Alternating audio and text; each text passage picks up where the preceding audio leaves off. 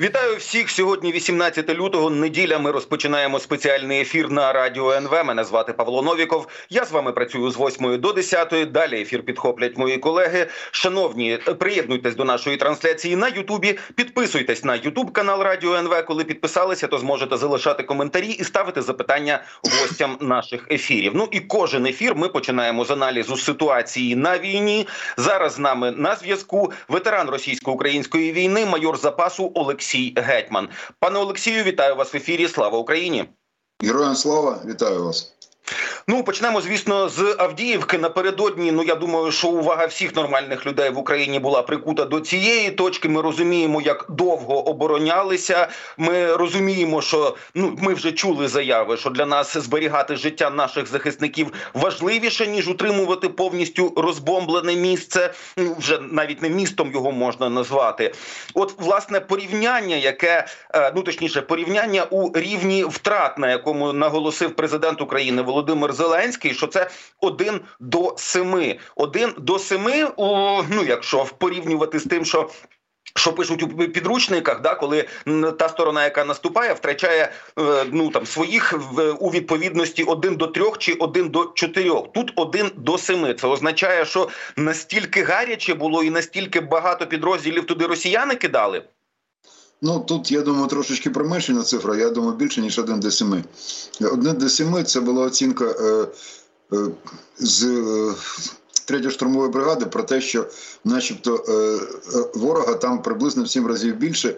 Це теж применшена оцінка, тому що там знаходилось декілька наших бригад. Можна порахувати, скільки це було людей. Е, ну згідно Вікіпедії, навіть ми точно не знаємо, скільки було згідно.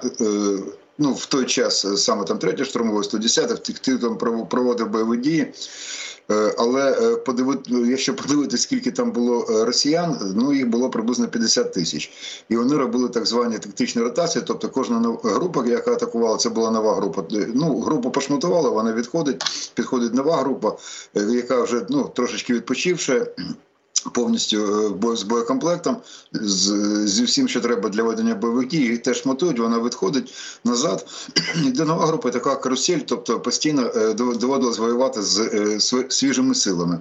Е, ну я думаю, що там, е, враховуючи ту кількість е, батальйонів, скільки бригад, скільки ми офіційно говорили, скільки офіційно в цих бригадах має бути людей згідно Вікіпедії, щоб ми не видавали якихось там військових таємниць, то перевага була у росіян в чисельності. Ну я думаю, що один до десяти. Ну що, що не менше до 10. 10 разів їх було більше.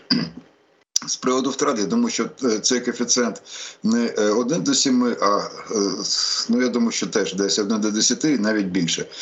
Тому це ну це не помилка те, що сказав президент Зеленський, це просто така щонайменше. Він щонайменше така перевага, і ну.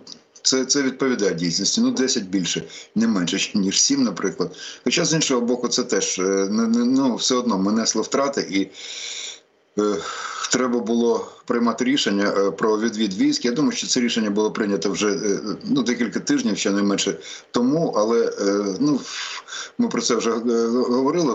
Мені здається, і в вашому ефірі, в тому числі. Ну багато хто знає, що відхід військ спланувати складніше ніж спланувати, наприклад, операцію в наступі. Тобто, технічно, тактично, це це більш складно ну, з військової точки зору. Це більш складна операція відвід військ без втрат організована ніж організація наступальних дій.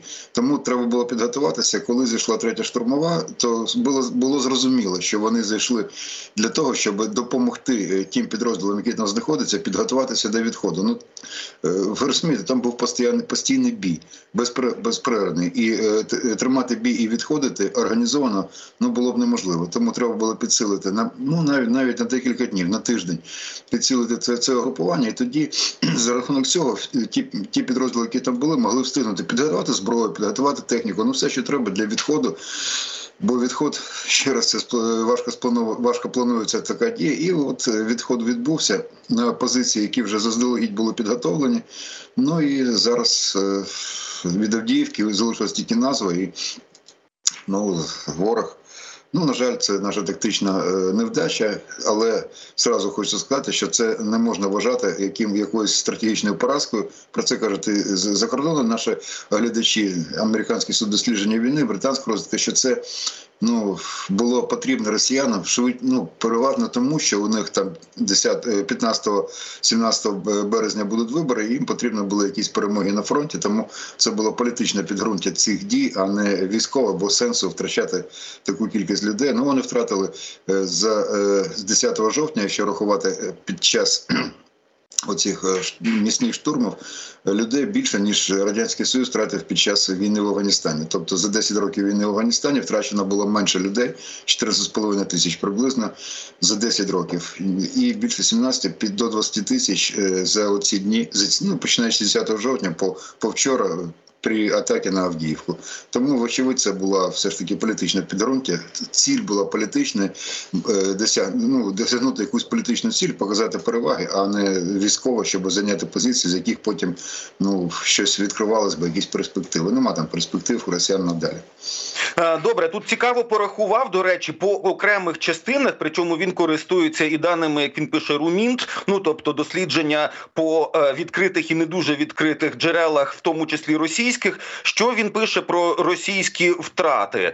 Значить, е, приблизно 4 тисячі знищено тільки в 74-му мотострілецькому і 114-му мотострілецькому полку. Значить, росіян чи то бригаді. Я зараз просто англійські назви можу десь помилятися. Далі, значить, з другої загальновійськової армії російської, значить, 15-та Е, значить, бригада скоротилася до 40% від номінальної чисельності, тобто 60% вони втратили. 21-ша до 35-40%. 74-та мотострілецька бригада. Е, у них залишилось взагалі менше 30%. І отак перераховані по різних арміях і по різних дивізіях, бригадах. Е, ну дуже дуже серйозні втрати. Деякі з них просто не зможуть далі продовжувати ну нічого, тому що їх лишилося менше 30%. Ну і ще один цікавий аспект: якісь бригади, от суперспецназу ГРУ, які туди теж кидали на Авдіївку, і туди ж переміщали росіяни з Куп'янського напрямку. Ну зокрема, і танкові великі підрозділи, і ще щось. У них там при таких штурмах просто навіть не вистачало сил навіть м'ясом це захопити. Що ви про це думаєте? Ну вони ну, от останні дні вже перед тим як ми вийшли з Авдіївки, вони почали більш активно використовувати, ну крім іншого, крім фосфорних бомб, крім е, керованих авіаційних бомб. Там були страшні бомбардування. Ну там просто закидали бомбами, закидали фосфорними бомбами. Вони більш активно почали використовувати важку техніку. Було підраховано, що одночасно приймалося до 60 одиниць. Ну це танки, броньовані машини. Для ну можна подивитись на мапу. Це е, територія, якщо не помиляюсь, на 29 квадратних кілометрів е, займає Авдіївка, і відстані там невеликі. Така кількість ну ледь не один поруч з одним їздили. Тобто дуже шалені сили вони туди закинули. Ну їм вкрай було важливо е, захопити цю це місто. Ну прямо зараз, тому що от пробачте, йдуть же ж ну, е, вибори. Президента Росії він е, їздить. Ну він припинив на тиждень поїздки свої. Там ну це вже певно з Навальним, там інші справи, але ну дуже дуже треба було показати свій фах, що вони можуть щось перемогти. І я думаю, що от тому саме була задіяна така кількість важкої техніки. І коли вони вже не могли навіть тої кількості, що зібралося біля Авдіївки, ну там не, не так далеко від Купінська. Вони росіяни дійсно навчилися швидко переміщувати велику кількість військ. В основному вони використовують залізницю. Ну довелося перекидати ще з Купінська. Тому от ми ж е, чули декілька днів тому інформацію. Ну багато хто е, уважно слідкує за е, подіями за зведенням генерального штабу за на фронту, всі відмітили, що е, на Куп'янсько-Ліманському на тому напрямку трошечки притухли, притихли бої, не такі стали активні, як були там 2-3 тижні тому. Ну це якраз тому, що вони ну, просто перекинути. Ну, це треба вивізти їх з бою, треба було організувати, якщо якось вони рухались, ну погрузити там, ну все переміщити, не просіли і приїхали. Та це, це, це треба було підготуватися, тому от їм довелося там призупинити трошечки бойові дії і перекидати на Мар'їнку. Я впевнений, що ті сили, які зараз звільняться. Да, понятно, що там багато підрозділів вже не підлягає відновленню. Вони будуть швидше за переформатовані. Є там правила, коли при певних втратах, скільки ну, якщо підрозділ втратив е, е, дві третини, залишилась третина, то його вже е, ну, з точки зору військової краще зробити нові, чим це ну, заповнювати штатку, додавати людей, там вже толку там вже не буде. От вони швидше за все будуть займатися зараз відновленням тих військ, які там були пошматовані. А ті, ті, що більш-менш боєздатні, теж вони е, будуть якісь е, ротації, якісь доповнення, вони будуть перекинути на інший напрямок. Це 100%. Там тримати таку кількість більше 50 тисяч, ну сенсу їм вже немає. Тому швидше за все ніяких просувань далі за Авдіївку на захід не буде. А ці війська будуть може на Купінський напрямок, може на Мар'янський. Знову почалися повідомлення про те, що збільшується інтенсивність боїв на Мар'їнці. Може туди вони будуть перекидати. Ну це ми побачимо. Але куди саме ну ми точно е, ми точно не знаємо, і війна на жаль від цього не зупиниться, тому що втрати у росіян і у техніці це я знову дивлюся на дані, які наводить австрійський оглядач Том Купер. Що просто шалені втрати у бронетехніці, і він навіть порівнює е, ну російську операцію з захоплення Авдіївки з минулорічною операцією, коли вони намагалися штурмувати вугледар, і там теж були сотні одиниць техніки знищені. Щоправда, до додає Купер. Тоді вугледар українські захисники втримали. Зараз на жаль, я так розумію, що тут якраз ключовий момент це кількість авіації і кількість оцих плануючих і не плануючих бомб, які залітали на, на позиції. Просто бомбардування справді були шаленими. На жаль, Авдіївку на відміну від вугледара не втримали. А от власне про знищення трьох літаків одночасно. Причому тих, які скоріш за все і скидали бомби в районі Авдіївки. Якщо це вдалося та е, цього разу, то чи означає це, що нам ну можливо десь був би корисний якийсь блукаючий Петріот чи якась інша система? Ну справа в тому, що е, ці засоби протиповітряної оборони е, е, Е, е, Петрі, ну все, що всі сучасні е, західні зразки, вони ж не є стаціонарними. Вони вони, вони на гусі, ну, на колесному, на гусічному ходу, тобто вони мобільно, вони можуть переміщуватись і переміщуються в залежності від того, де де найбільш гаряча ну, фаза війни і куди де вони найбільш потрібні. На жаль, в нас не вистачає великої кількості такої техніки, таких засобів, щоб ми могли перекривати. Е, велику кількість територій. Ми ми точково перекриваємо найбільш важливі об'єкти, найбільш важливі з точки зору е, ну, е, Ну, з військової точки зору, скажімо так, щоб не заглиблюватись, тому доводиться переміщувати ці засоби протиповітряної оборони. Я впевнений, що після того, як вони росіяни почали дуже активно використовувати літаки і аві, ну, авіаційні удари по Авдіївці, ну тут туди і на ті місця, де вони почали ну наглядь, скажімо так, літаками, були переміщені е, ці засоби, і вони були вражені. Хоча можна припустити, що це була і наша проти не протиповітряна оборона, але не наземна а повітряна, бо ми теж можемо. Ну наші літаки це теж засіб протиповітряної оборони. Вони так само атакують ворожі літаки, е, крилаті ракети. Ну з балістикою літаки не борються, це ті наземні комплекси, але це цілком могли бути і наші е, наші літаки. І ми ну знаєте, хочеться багато хто припускає. Нам теж хочеться це припустити, що а може це вже були F-16. Бо ми не знаємо, бачили... що тут літає, але от сьогодні зранку вже з'явилася новина, причому від повітряних сил. Значить, у московитів знову нет потерь. Сьогодні близько шостої ранку. Ще один су 34 успішно не повернувся на базу. Тобто, по суті, якась якась протиповітряна оборона в тих районах зараз діє українська. Добре, давайте тоді спробуємо оцінити заяву президента Чехії Петера Павла, який сказав, що от його країна знайшла десь 800 тисяч снарядів. Зараз вже ж ну дуже багато жартують. А де пан Павел це знайшов десь під шавкою, чи може в нього в, в дивані десь забуті були 800 тисяч снарядів? Так зрозуміло, що він пояснив, що це десь не в самій Чехії, а в інших країнах їх можна швидко доставити до України, якщо до Чехії надійде фінансування від партнерів. От, власне, такі знахідки. Наскільки е, наскільки багато в світі може бути ще таких знахідок? І от 800 тисяч це, це на тиждень, на місяць. Як ви би це оцінили? Ну, на місяць це було б дуже багато. Ну так є ще одна, знайшлася ще в Данії пів, півмільйона снарядів. Тобто, вже ви питаєте, де ще можна знайти? Ну, в Данії ще знайшлось. Може там десь тіняться Гамлета теж. е, Ну, дивно. Тобто ми бачимо, що е, є в Європі ці снаряди, але е, різних калібрів 122, 155, тобто і є чим нам допомогти. Навіть ну, це- дуже здивувало, що нам Данія каже, що вона готова продати всю артилерію, яка в них є, для того, щоб ми могли тримати оборону. Бо коли е, от почались е, от ці нова інформація з лінії фронту, що нам доводиться відводити війська з певних позицій, то то і от і в Чехії, і в Данії вони трошечки. Е, е, Мені здається, почали боятися, бо вони е, так пафосно розповідали, що треба готуватися до війни, там що вони теж будуть підтримувати. Коли побачили, що ворог Росії почала тиснути, вони я думаю, що так зрозуміли, що ого, так то може і до нас дійти незабаром. Ну давайте знайдемо щось. І вже більше мільйона. Тобто ми мільйон хотіли отримати від наших партнерів. Рік ми хочемо його отримати. Через півроку нам сказали, що мільйона не буде, буде півмільйона. Це якийсь ну, дитячий садок. І тут раз оця поразка, ну тактична поразка на е, Авдіївці, одразу і 800 тисяч знайшлося, і півмільйона знайшлось. Я думаю, що до завтра до ранку ще пошукають, ще може знайдуть. І тоді е, ну нам е, на рік, це ж на рік. От е, 800 тисяч.